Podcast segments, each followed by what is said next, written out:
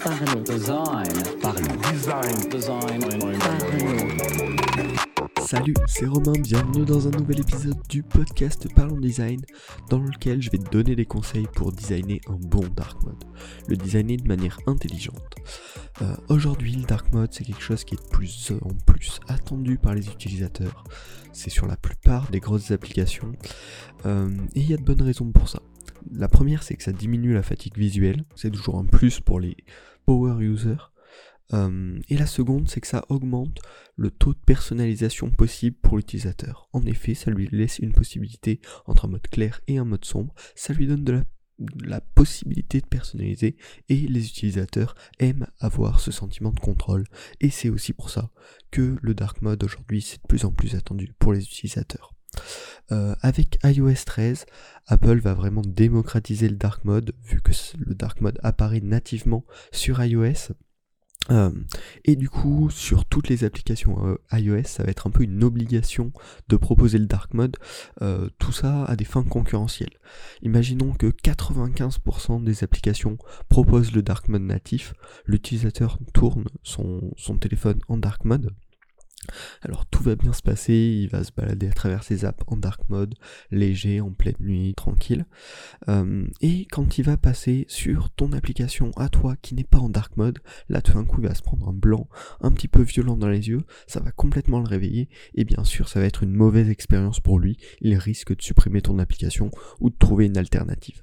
C'est pour ça que avec euh, voilà, si tu as une application iOS, je te conseille vivement de t'intéresser au dark mode rapidement car tout simplement voilà, ça va être une obligation. Le petit plus des dark modes, c'est également pour la batterie. Euh, les téléphones qui sont équipés d'écran OLED, ou même les ordinateurs, je sais pas s'il y en a, euh, consomment pas de batterie du tout, enfin consomme pas de batterie euh, pour afficher des pixels noirs, entièrement noirs. Et du coup, sur certains dark modes, ça peut aider, même si on va le voir, euh, un, dark, un dark mode, ce n'est pas juste passer le, le fond blanc en fond noir et le texte noir en fond blanc, euh, en, couleur blanche, c'est beaucoup plus compliqué que ça. Enfin, c'est pas très complexe, mais ce n'est pas ça, parce que là, pour le coup, vous allez agresser les yeux de votre utilisateur, et du coup, on va voir quelques points pour bien euh, mettre en place le dark mode dans votre application. Donc le premier point important à prendre en compte quand vous designez le dark mode, euh, c'est que utiliser, mettre en place sur son téléphone un dark mode, c'est en partie un choix esthétique. Euh, ce qui veut dire que les utilisateurs vont utiliser votre application en dark mode potentiellement durant la journée, et donc il faut que le contraste soit en conséquence. Il faut que même votre interface en dark mode soit utilisable à 13 heures euh, sous le soleil. Euh, pas forcément dans des conditions extrêmes, mais voilà, faut vraiment prendre en compte ces cas-là et pas juste faire un mode très très sombre, utilisable uniquement euh, vraiment la nuit quand il y a une très basse luminosité, euh, mais prendre ce facteur en compte. Du coup, on va arriver au deuxième point qui est de mieux réguler le contraste entre les couleurs d'accent et les couleurs de fond. Euh, C'est-à-dire, par exemple, on va prendre l'exemple d'une appli avec un, petit violet un, peu flash et du coup un fond blanc en temps normal, enfin blanc ou un blanc cassé. Quand vous allez passer en dark mode, va falloir du coup transformer ce blanc cassé dans un noir, noir cassé un petit peu pareil, pas du noir pur, plus délicat pour les yeux et potentiellement diminuer le contraste du violet accent. Euh, le but c'est que le contraste ne soit pas trop faible, car dans ce cas-là ce serait illisible, mais il ne soit pas trop fort, car sinon bah, c'est moche et ça pique les yeux.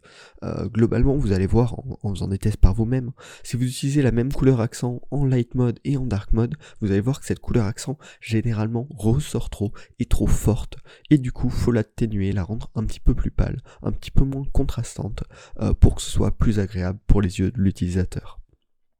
Ensuite, le troisième point, c'est en termes de profondeur.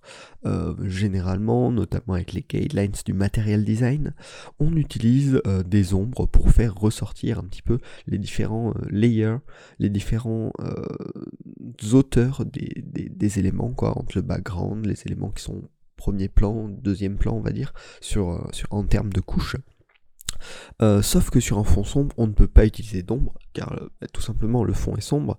Euh, donc une idée, ça pourrait être de transformer ces ombres sombres en ombres claires, en ombres blanches, mais c'est une très mauvaise idée, car ça ne représente pas du tout dans l'esprit humain cet état de profondeur, d'empilement.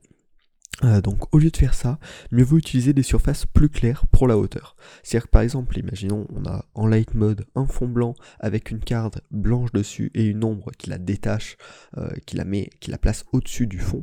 En dark mode, on va enlever cette ombre, mais on va placer le fond de la carte non pas dans le même noir euh, que le background, mais dans un noir un petit peu plus clair et ça va donner cette impression de surface. Ça va reprendre, on va dire c'est l'équivalent de l'ombre sur un light mode. Voilà, faut vraiment faire attention à ça, car c'est une erreur euh, bah, qui, se fait un petit peu instinctivement, et du coup, faut y faire gaffe parce que ça rend vraiment pas bien, et ça fait pas le travail de montrer euh, les différents niveaux de l'application à l'utilisateur. Et enfin, le quatrième point, c'est en termes de couleur. Euh, sur une application en light mode, on va pouvoir utiliser des grandes surfaces colorées sans que ça gêne trop l'utilisateur. Sur un dark mode, ça va très vite devenir extrêmement violent. Euh, faites le test par vous-même. Hein. Un gros panneau qui prend allez, rien que 20% euh, de l'écran de votre utilisateur dans votre couleur accent ou euh, dans une couleur accent secondaire va très vite piquer les yeux, bah, notamment la nuit. et du coup, ça, faut éviter. pareil, on va plutôt tenter de désaturer euh, les couleurs qu'on utilise afin que ce soit plus doux pour l'utilisateur. Car même si, comme je te l'ai dit dans le premier point, euh, ces dark modes peuvent être utilisés de façon esthétique durant la journée, euh, ils sont avant tout faits pour la nuit. Et donc ils doivent être plus doux, plus délicats pour les yeux. J'espère que tous ces petits conseils vont t'avoir aidé. enfin, pourquoi c'est important euh, pour une app d'intégrer un dark mode?